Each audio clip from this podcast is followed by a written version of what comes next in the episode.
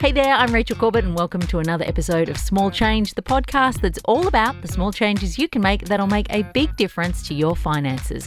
Owning your own home is a massive achievement, but it's also a massively long commitment to a bank. So, if the idea of being debt free in 40 long years makes you want to jump in a time machine and get quickly to the future, Natasha Janssens has some tips on how you could save serious cash and pay off that home loan sooner. And a little reminder reminder that the tips in this potty are general. So if you want to get proactive about your finances, make sure you get some independent financial advice. Okay, Natasha, take it away. If you are a homeowner, your mortgage will easily be your biggest expense and the one thing standing between you and financial freedom. So the quicker you can pay it off, the better. And it can be easier than you might think.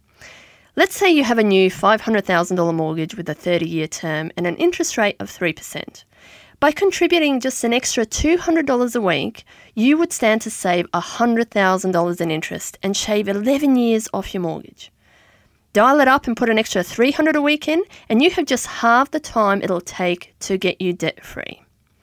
While it may sound like a large amount of money, the good news is there are lots of little things that you can do that will quickly add up. Number one, meal plan and buy cheaper groceries. This can easily save you at least $70 a week.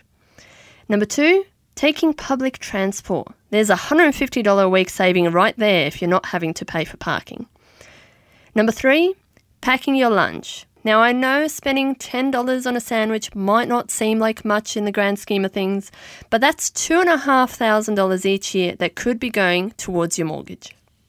And number four, regularly shopping around on your bills. By regularly reviewing your energy bills, your insurance policies, and your phone plans, you can easily save hundreds, if not thousands, of dollars each year without having to change your lifestyle.